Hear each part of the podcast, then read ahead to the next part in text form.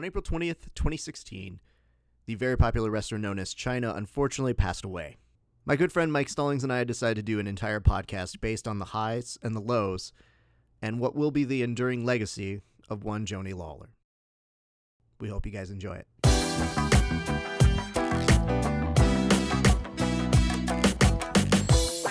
Hey there, wrestling fans. So this is Rafa Esparza. You again know me of Verbal Tap, but I am here once again with my good friend Mike Stallings. And before we get started, we just wanted to say, obviously the news is tragic. We are doing this special edition of this show today, Heel Section, to talk about the passing of Chyna. It kind of came a little bit out of nowhere, as I think a lot of wrestler deaths do.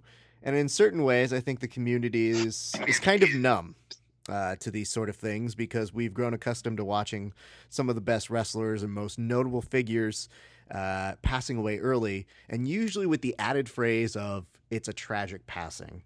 So as a reflection of such, we may not be going the full 1,000% on the jokes today, but Mike and I definitely wanted to just say a few thoughts, discuss what it was that we enjoyed about Chyna, what it was that she thought she meant to the actual community. Because I'll tell you this much for sure, the WWE definitely isn't doing a podcast about Chyna anytime soon. So we'll go ahead and take that steed right now. Joining me today, as previously mentioned, Mike Stallings. Mike, how you doing, man? I'm good. I'm good in light of all the stuff that's been going on. It's been a couple kind of crazy days just everywhere. Yeah, and I mean, obviously we'll address the fact that Chyna died, and then the very next day Prince decided he no longer wanted to be on this earth. So an unfortunate double dose for wrestling and or music fans. But there is kind of an overshadowing, I think some people were saying. That well, I always feel bad for people. Overshadowing is a perfect word, because she can't even get, what, a day to be the center of attention. And then Prince, just like when Farrah Fawcett died, it was like, nope, Michael Jackson, there you go. And it was like, it was just so quick. It's just, you have to move on so fast in this frenetic society that we live in. Well, I think it's because we're a very immediate society, and it is hard, because you think about it and you think to yourself and say, well, Michael Jackson was arguably the biggest music pop star in the world. And Farrah Fawcett was very, very popular. And in this sense, you have two people who are in different facets of entertainment. So I do agree. I don't know that people really got the full chance to really say their piece about Chyna. But she was notable, I would say, in the wrestling community. So let's start from the beginning. What do you remember as your first experience in seeing Chyna in your own recollection? When I first saw Chyna, I was actually watching it live when she was just a planted fan and bear hugged Marlena. Mm-hmm. At the time was running with Goldust. I think Triple H was doing this whole curtsy bit. Mm-hmm. And, you know, it was kind of weird, because you weren't used to the whole fifth wall. You had to be used to the fourth wall, I'm sorry. And to see like a fan rough her up, and to be the size of Chyna. And I think that's what struck everybody, was the size of Chyna. Nobody had ever seen somebody as fit and as much. She didn't even have to say anything. It was just, she just stood there, and you were just of awe of her sheer presence. And that's something that is really hard to find in that business. You bring up the fact of physicality and her actual size. And obviously I think that was the first thing that people caught when they would look at her. And I think that's where a whole bunch of jokes would come into the fact, because when I saw her, it was routine, especially in this less PC world of like the 90s, that you had people saying that she looked like a dude. And it was, in many ways, I'm sure that had to have been a struggle for her to go through just in a public light. But it also identifies the very real fact that she was bigger than a number of not just cruiserweights, but like notables on the WWE roster. Not to fast track it, but they put the Intercontinental strap on her. That's always reserved for, like, you know, if the heavyweight title heads to heavyweight, that's just one step below it. And she was hanging with them. You know, it was that jawline, man. That jawline killed her. I mean, I think they restructured it to a point, but yeah, I thought Chyna was good looking until that. I mean, that jaw just killed her, and that's where she got all that dude stuff from. Yeah, and I mean, the weird part is I remember the voice at the very beginning kind of throwing me and saying, like, Oh man. Oh, that's so like, I don't want to make fun of this, but I feel like people are going to, and that's what I initially first remembered about it. And then at the certain point you started to look and you realize, oh man, she's not only super athletic, but she does have a good presence about her in that ring. Like, keep in mind, up until this time, they were starting to develop the women's divisions, but there was a lot more valets than there were female wrestlers, let alone female wrestlers who looked like they could take some of the superstars backstage and beat the living shit out of them. They did such a good job, especially back then, of building it up to almost like, can she hang with the dudes? Yep. Like, they introduced her, roughing up the valets you talk about, the Marlenas, the Sables, the Sunnies, and then it got progressive. Like, can she pick up a guy? And, you know, they put that on you, and then it became, when are they going to do a match with her? Again, not to fast track her. That's why the only woman to be in the Royal Rumble, I believe. And, like, you believe that she might have won it, too. Yeah. It's just like, yeah. I mean, that's a dime a dozen. You can't find that every day, not even with Lita or Trish Stratus. I mean, it's almost into like their own subdivision, and this was something that kind of crossed over so tough that that's why it was so enthralling. That's why it had people's attention, and that's why her voice didn't matter. It's wrestling. People love that stuff, to get confused on that and kind of just roll with it. And I mean, it plays into the whole schematic of it. I think you bring up a good point, and this is what I do appreciate about the wrestling community. I think part of the community has changed now that there's memes and there's an immediacy, and I think that's why we need to get over things very quickly. But I think one of the nicest parts about the wrestling community is, and you notice this every time you go to a WrestleMania, but you notice this just anytime you talk about it with people or you find out the diverse group of people it attracts. So that, I'm sure in so many circles, Chyna might have been considered kind of freakish or outsider, what the norm would be. But in the wrestling world, it kind of made sense. You could look at her and you said, oh man, this is a great area for her to be able to show off her abilities. That's the beauty of the wrestling ring, is that she was able to show off that she was not only athletic, she was charismatic, she could carry an audience. Like, she just had something about her. And you could put all those attributes that people would make fun of her for and use it in a positive forum. And I say this respectfully, but she was a beast. And I mean that in the nicest way possible, because she was athletic and she was ferocious and she was in it. One of my favorite things that she used to do was that, like, cartwheel into the turnbuckle, you know? It's almost like you knew she could beat you up, and that was kind of like another sensory overload to think about. And they put her, you know, you're talking about being a beast and how they built her up. They put her in the same conversation with Andre the Giant. They try to make her the ninth wonder of the world, and I've seen memes after it that kind of, you know, now we're down to seven wonders, back down to seven wonders of the world kind of thing. It was so. She was so grandiose, which moves me on to the point when that kind of was wearing off, they dumbed her down so much. It was such a weird transition to see her running around with the boys in DX and just having her character come to like a complete 180. Yeah. Well, I mean okay, let's pause there. And I want to go, because you had a great memory that you were telling me off air of what sticks out the most to you. And you've already mentioned my favorite memory, so I'm just going to bring that one up real quick. But I vividly remember her capturing the Intercontinental title and being like, this is huge. This is almost like, as a wrestling fan, you don't want to ever say like something hyperbolic, but I knew in that moment, I'm like, you are watching history. That she could be grabbing that Intercontinental title is big for this community.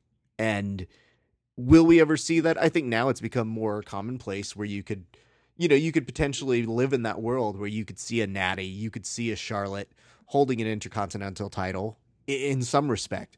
But back then it was shocking. And you looked at it and you said, holy shit, could she win the title? And as you mentioned in the Royal Rumble, could she win this? And I just thought at that time, I just remember feeling so happy for her and thinking that's awesome. I don't think they could do it. I think she stuck out so much. I think if they put her in the ring, even with Charlotte and Sasha and Becky for how talented it was. Her presence is just so overwhelming, which brings me to the memory of, I went to a house show. I think it was, I don't know if it was in Long Beach or LA, but they did a bathing suit competition, a Divas bathing suit competition. And I was telling you, I can't remember, it was Honky Tonk Man. For this memory, I want to think it's Honky Tonk Man was the MC, but it was Sunny, Sable, and then the third participant was Chyna. And both Sunny and Sable have been playing to the crowd so much that Sunny was getting dollar bills stuffed in her bathing suit bottom because she was pandering so tough, and it was LA's that kind of place. But when Chyna came out, she was having none of it. She stood there with her arms crossed. Honky Tonk Man didn't understand why, you know, she was in a bathing suit, and, you know, stick to character. She ended up body slamming and walking off and got the big pop. And you forgot for a second that you're even watching a bathing suit contest. And what were you really expecting, for Chyna to come in a bathing suit, you know? And that was so perfect for that character. But then lo and behold, you know, the segue into her doing the DX, and then, you know, the full spiral, you just kind of saw it progressively with the Playboy, and then the, what was that VH1 show called? God, I don't even know. Was it Rehab or Celebrity Rehab? No. Yeah, why is that? See, this is the thing. This is the thing that's getting me. Rehab. That's the first thing you're thinking of with this girl. She put the... You got to disassociate this TMZ to WWE. You know what I mean? That's what all these autopsies. Here's my issue with this. I'll tell you this. This is why I take those things. I wouldn't necessarily. The reason why I say Celebrity Rehab is because VH1, it's not the devil, but it's maybe fairly far from being a saint, because what they do is they love taking celebrities of very many folds and saying, like, oh, do you know who that is? Is that Vanilla Ice? Yeah, he's got some really bad shit happening to them. Let's put him in a house with Flava Flav and just see what happens. And that's become the watered down version of it. So when I say that she could be on Celebrity Rehab, that definition now has changed to the point where who's available and who isn't. And the problem is secondary. The problem isn't even something they want to necessarily treat. It's just more of a, does she have a Beanie Baby problem? Celebrity Rehab, good enough. Come on in. I'm so mad at myself right now because I remember it was called The Surreal Life. Yeah. And yeah, I'm a victim of all that garbage. But that's the problem I find. Okay. Well, do me a favor. We're going to come to that point next, but I want to get to talking about the role that she had in DX, because it's hard, I think, maybe for some people to understand how that could seem bad, maybe even in retrospect, unless they know the full story. But why is that bad that she would be in the biggest faction at that time, like this side of the NWO, at least in the WWF, WWE, being involved in Degeneration X at that time was huge. So what was the problem that came from that?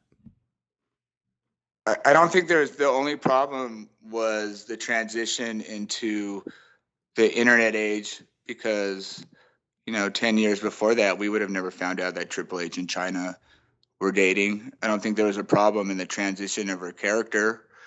I just think that kind of character kind of bred that kind of mentality, you know, and when in something so grandiose like that, if you believe that these people living their character out to the fullest, you know, it's gonna take over. And I don't know if she struggled with becoming a different person, but she definitely had to step up the character and become, you know, one of the boys. You always put her in that category.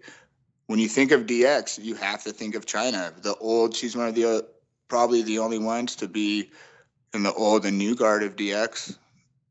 You know, but the whole Triple H, her dating Triple H, and us finding about that whole rocky relationship, and that's why she's not going to be in the Hall of Fame. It's just kind of such a weird thing to have that brought to light and have that even matter when we're supposed to be just vested in the story.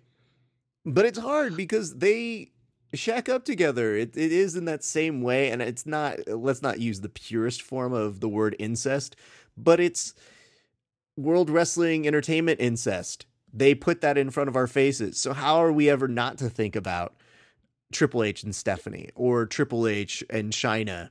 At the time, here's what I thought. I thought it made sense that the two of them were together just for mere fact of how long they both spent in the gym. And I think they hit that like relationship of convenience, which is you lift.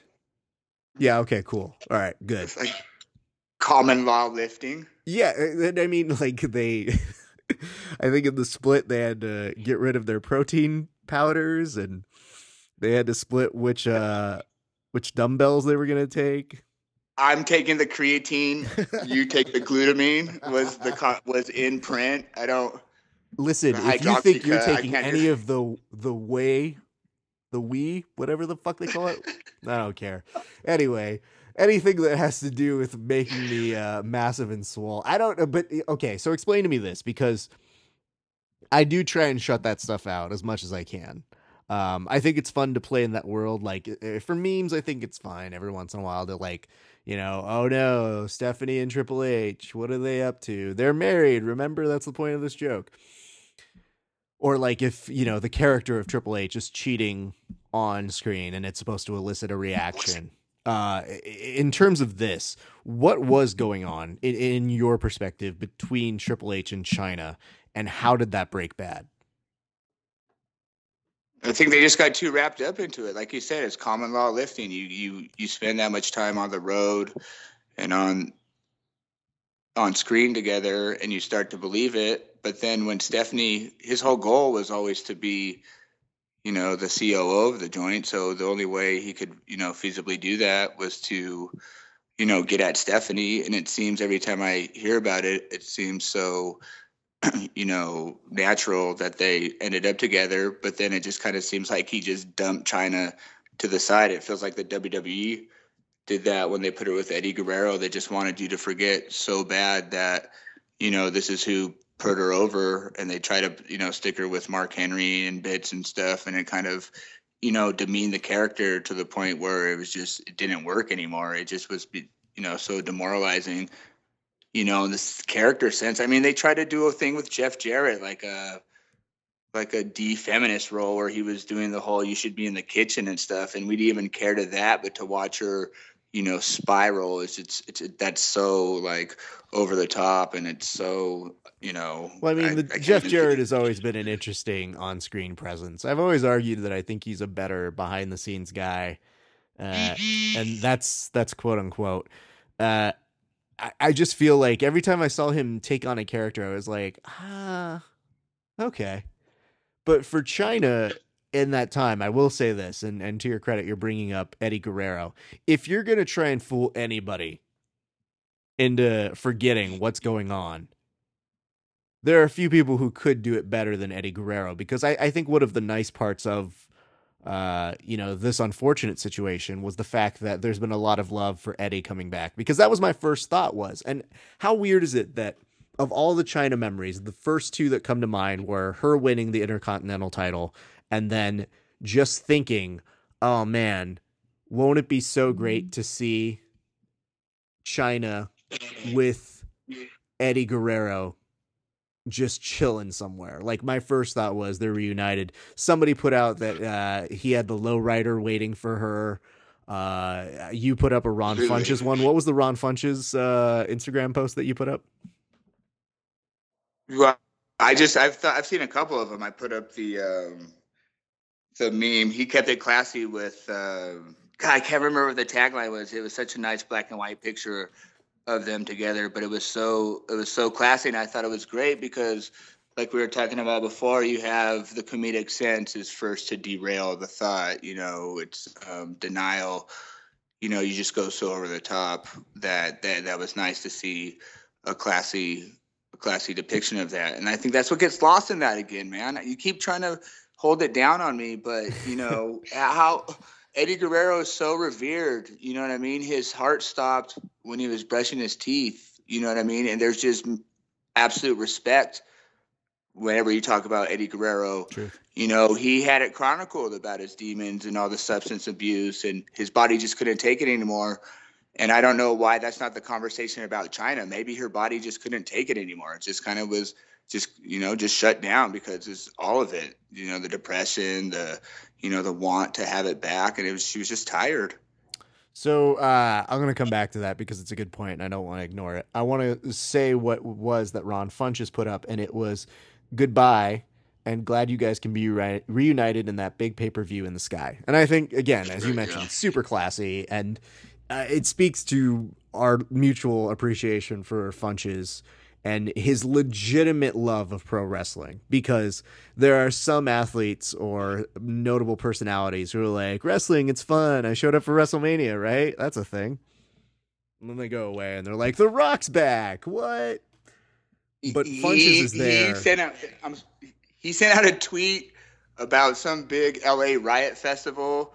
He said, you know, thanks. You guys almost missed me seeing Pentagon Jr., but I had an awesome time anyway. And I was just like, that is so hardcore, because he's at the Lucha Underground tapings. He's at PWG. He goes to the Staples Center. You know, my brothers talk to him in line. He has a funny Chris Hero joke, but it just means so much to him. For that to be his first thought, it's just, I just love it. So it's so good. All right. So let's return back to your point, because I think it's hard to get swept under the rug, and I would refuse to do that in a conversation here, which is, yes, you're right. Eddie Guerrero is revered because his personality and his charisma was so, it connected so well with fans. In a certain way, I think you could also argue that with Chyna, because why would they put that strap on her? Why would she get that major pop so consistently? You know, why would people just be so invested? So it's about audiences being invested. But what does that mean when somebody like Eddie Guerrero has that aspect of him and he gets revered? And the first thing that I saw out of people's mouths, and I actually want to bring up something that I read, but one of the first things I read out of people's mouths was not just the, you know, rehab. It was drugs. It was, well, what did she do to herself? And there's something about that mentality that's so, it's callous, and maybe it's because we've seen so many wrestlers die so young, so there is the tragedy element to it, and maybe it's developed over time from seeing so many cases like that. But I think that in that same sense, that if we do feel that way for Eddie, why can't we feel that way for Chyna? Man, it's a societal issue. You know, I adhere to, you know, it's a WWE TMZ kind of, you know, world we live in. The TMZ was so quick to, you know, is always the first source of when something tragic happens, celebrity death, and they want to dig into it so tough. Our society loves that kind of stuff in 2016. Like I was telling you before, Anna Nicole Smith was the absolute template for it. He, you know, fed us that down, you know, jammed it down our throats, and that was, you know, this is almost like there's no more cable VH1 behind the music, you know, that, you know, if you did a Chyna behind the music, the people would watch it because people like the shock. People like seeing a tragedy story. You know, we live in such a frenetic time. That's why, you know, Prince dying right next to her, you know, everybody's remembering Prince as such a legend, which he is, you know, no disrespect to Prince and Prince fans in any means, but we didn't know what Prince was doing behind closed doors. You know what I mean? You could have, like I said, you could have told me, you know, he was doing a whole bunch of drugs. I would just assume that he was doing drugs to be that talented. His imagination's got a spark. He's a little older. He probably did the real drugs. You know what I mean? But he's so revered, even more than Eddie Guerrero, believe it or not. You know what I mean? You would think that Eddie Guerrero, Latino heat, number one for life. But no, Prince, grandest scale of them all. It's so there's tributes or singing on the streets. It's to the point where you could tell me if he was right there with Michael Vick, like they were partners in the dog ring, I'd be like, yeah, but he wrote Purple Rain. You know, I mean, it's kind of, I mean, it's enough. It's not when dogs cry. It's when doves cry. Nope, okay? Nope. All right. Anybody listening here, we're just accusationing, but to a point, it's to the idea of where does the double standard lie? And, you know, you brought up something off air that I wanted to bring up because I think it maybe gets to a little bit more of the heart of the matter. So appearing on VH1 is a crime, though it should be. But it does usually indicate like those people are going through something and usually exploiting it to some sort of extent. In Chyna's case, I think that she got a rap because she was in porn. Now, is porn and I ask you this honestly, is porn like the lowest common denominator for people to say, no, she's got something wrong with her? Because I feel like once she did that, that's when people started to cast her away. I think Playboy was still kind of in that cool, yeah, she's in Playboy and people bought it. But you could almost show that that Playboy was starting the trajectory, which then made it maybe even some ways societally acceptable for her to do porn and then judge her for it. I mean, was it on Vivid? If it was on Vivid, then she gets a pass because, I mean, Vivid's the classiest. You know what I mean? When they, you say that, I mean, as if they're like our fucking sponsor. Hey, Vivid. No better way of indignation than to say those other guys, they suck, and they'll give you a bad name. But Vivid, that's some classy shit. It kind of is. I mean, that's where they go right when you think celeb tape, is Vivid going to buy it? Their name's in the ring. But if you're watching on Pornhub or RedTube or all these taboo sites, you know what I mean? It's not. It's true. It's 2016. Everybody's so backwards PC. Just thinks that there's like some dude chomping on a cigar saying like, listen here, kid. You could go do porn and all those other trash sites, but you want to keep that pussy classy. You stay right here. And I say pussy in the most respectable of senses. I don't say vagina like those other vages. You get what I'm saying? Yeah. That brings me straight back to your point. No, that's not enough. Porn is not enough. People just like tragedy. They want to be brought up in that story. They want to feel better about themselves. It's not... Porn isn't enough. Everybody watches porn. They did a demographic on porn searches throughout the state. I mean, porn. I mean, I'm sure everybody knows about porn. Hey, people are just finding out about it. You know what I mean? I think Utah has actually declared it as a sickness that can be cured, like Alzheimer's or. But like some people don't give a fuck. Like some people are just like, as you mentioned, they're just like, oh yeah, I fucking beat off to that. But her. Exactly. And that's what I find fascinating about all this. I think people just want to be mean about it. I mean, that she did so many good things in the ring. To bring back to all the points you hit on before, there's so many things that we lost in the shuffle. Raw was great all those years. She had such a big role in it, but the main focus is like, what did she do wrong? How did she spiral? What was she on? Were there prescription drugs? And it's so unfair that other people get a free pass. You know, and bring you back to another point. I saw, to put it on a bigger scale, I saw an article. It said, is Paul Heyman responsible for wrestlers' deaths? No. Is Vince McMahon responsible for wrestlers' deaths? Mm. Or is Shawn Michaels responsible for all this? Mm. I would not want to ask that anywhere near. I'll give you the family. No, I'll give you the footnote on that.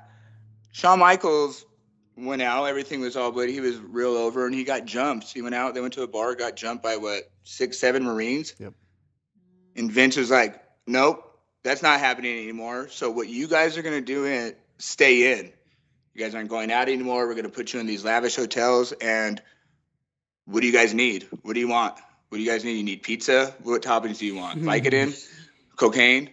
Mushrooms, like, no, the other mushrooms, pizza, like, that's what they were doing. It's been, I mean, it's, they chronicle it on their DVDs and stuff. And when you mix that with the fame, on the road, and, the wrestler being nominated and being on such a grandiose Oscar scale, that you see how these people get so locked into that persona. And it's almost like an addiction to where if they can't have it, they're just going to medicate themselves. And I mean, it happens.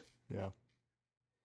Well, somebody brought this up in a group that you and I are involved in, and it starts with, I don't care if it's PC or not, which is always a good way to be like, all right, well, you're going to say something. But they were basically making the argument that she was she wasn't the greatest female wrestler in the modern era. And mostly she just used her size, and that was it, There are so many other people who pioneered a legacy. Do you have a reaction to that? Who got a bigger push? I mean, just flat out, who got a bigger push? Who are we putting that title on? Trish? I mean, Trish and Lita, they were only good together. There was no real pioneer, you can look at what's going on right now and do the hard focus on the four horsewomen and actually kind of have a footnote in it. But there was nobody was doing that. Again, the crossover with the guys. I think that's just somebody sticking up for their views, just like they would for a politician and on what they think. And they're just trying to back up the argument with, you know, with senseless backwards. I want to be PC, but you know what I mean? I kind of find it fascinating that I'm kind of interested if Chyna overdosed or not, but I'm going to say something, no disrespect, but I'm going to say it anyway, like you just did. And it's just, it's all hearsay. I mean, that's what bothers me. You just can't remember for what was good.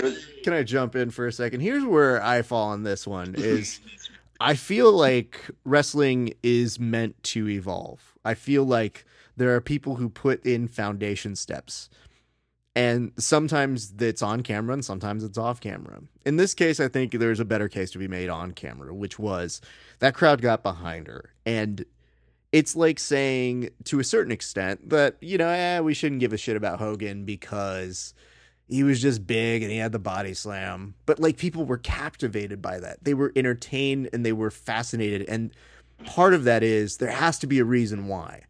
So if you really want to get down to qualifying who's the better legend or who had a bigger legacy, I think those conversations will always take place. I don't think it's wrong for people to have a certain expression after somebody passes.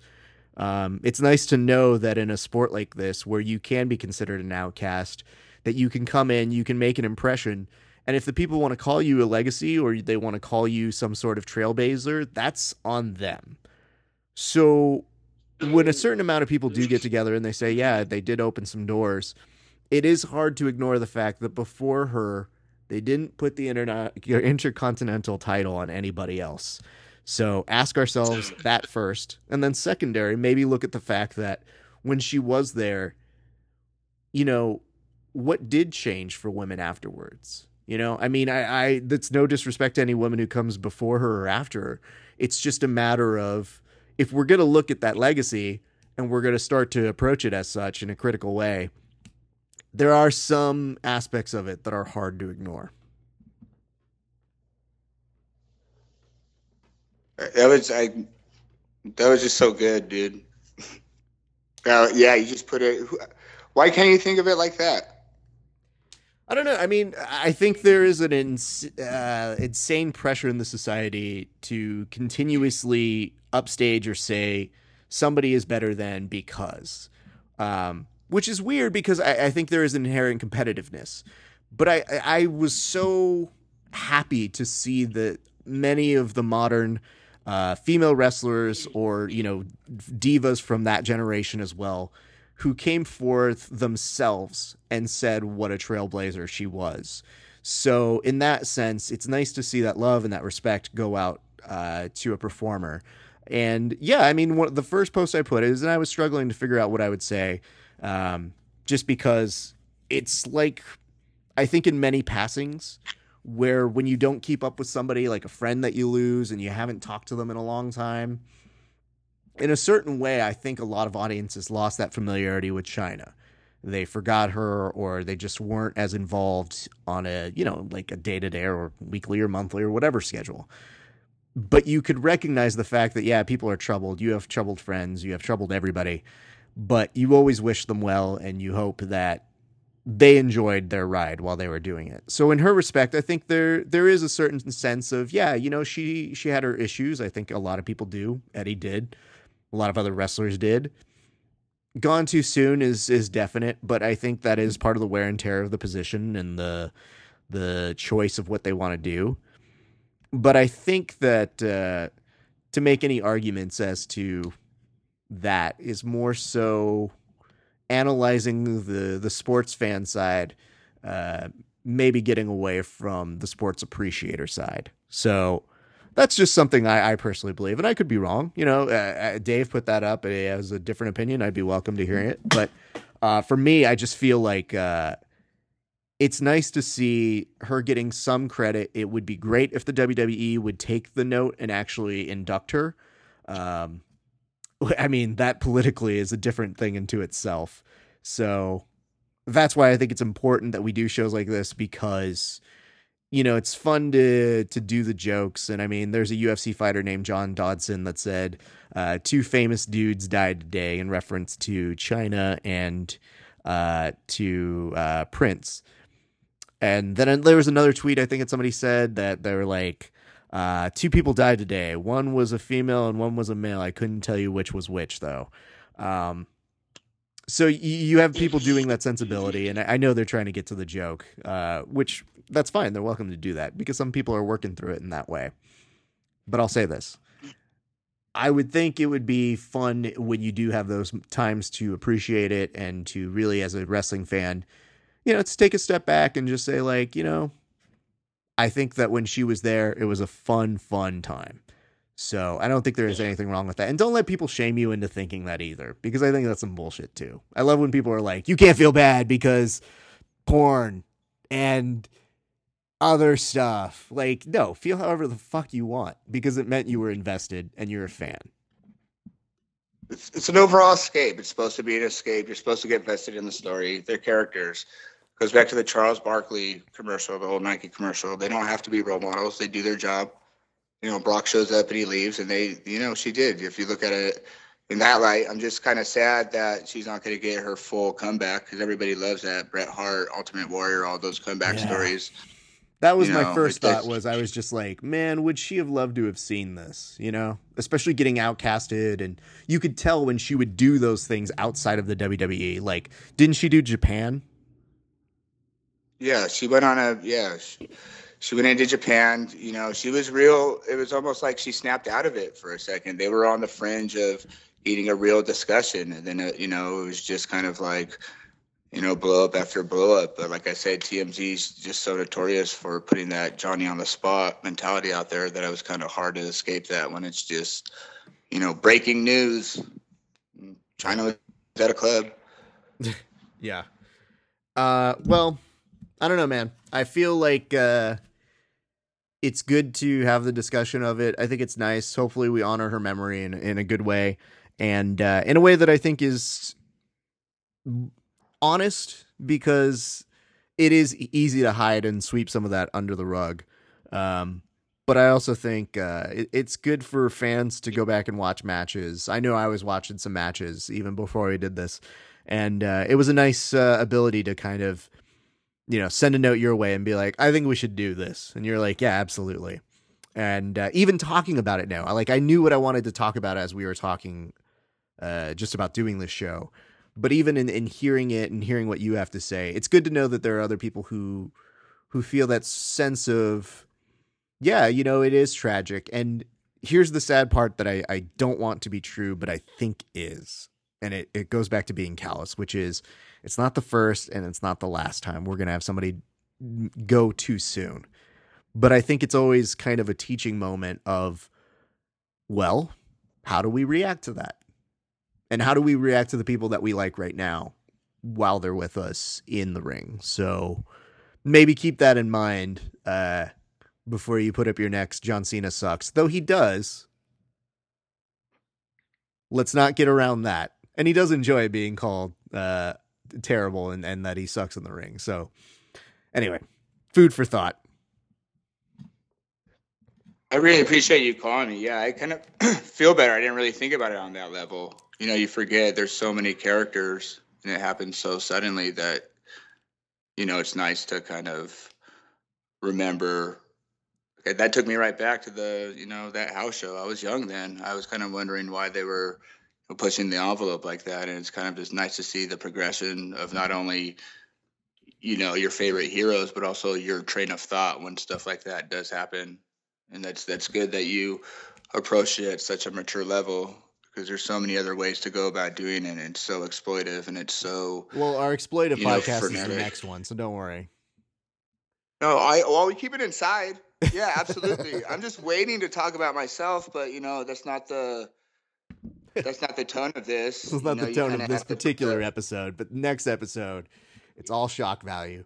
Like interrupting a 10-bell salute at the beginning would have just been so heel section. Like it's just like seven. You know what I mean? Just, that is – are they – what? Actually, that'd be great to interrupt it at the eighth so that they can't get to the ninth wonder of the world. Symbolism, people. I guess what I'm saying is this. Thank you guys for listening in. We're glad to have done this and that you guys were cool enough to listen. If you guys have dissenting opinions or whatever, you're welcome to throw them our way. We may read them. We may not. I really don't care. But for those of you who have listened, thank you guys so much. We appreciate you guys sharing this. If you enjoy it, definitely share it along. Mike, you have any shout outs you want to do before we get on out of here? Yeah, no, I've in all of that, we forgot about, you know, it's going to be, it just pains me that I can't remember her name. The Everybody Loves Raymond, Grandma's Boy mom. Oh, Doris, she got lost in the shuffle of the three. Yeah. You know, I saw a meme with them three together. You know what I mean? They want to do the threes and she's got getting bunched up in there. And I know she did drugs right along with them. Nobody's talking about that. So big shout out to her for keeping it classy, San Diego. The next episode is going to be Mike calling out Mother Teresa for being just a bitch. Just a cunning bitch that really gave the system. To somebody, you know, there's that one person. Oh, Mother Teresa. Yeah. Oh, yeah. Ask her to be anywhere on time. Yeah. No, it's Teresa. Like Mother Teresa. Oh, yeah. She breaks bread with people. Definitely. And when I mean breaks bread, she gives that bread to other people. She gave me a fucking minuscule fucking piece. But oh, fucking New Testament next to me gets the whole fucking slice. Well, you know what? Fuck Mother Teresa. And fuck NT. New Testament. Get him out of here. Always ruining everything. I want to start calling one of my friends New Testament. I think that's the funniest thing to do is to look at him and be like, New Testament over here. Woo! Well, you guys... Obviously, the next time we talk to you, we'll hopefully have some better news. So, and I will say this before we go, stop doing that fucking incomes in threes because you fuckers put that out into the ether. Every time I hear that, it's like somebody dies. They go, oh, it's going to be three. They fish so hard for it, too. It's like who the fuck are you trying to kill? Shut the fuck up. Like Macho Man, Tony Soprano, and my Uncle Dave. Nobody thinks about Uncle Dave ever. No, it's my life. My life indeed. Well, you guys, thank you so much for tuning in. Again, we can't appreciate or say that we appreciate you guys enough. And we will be talking with you guys from very soon. Too sweet, man.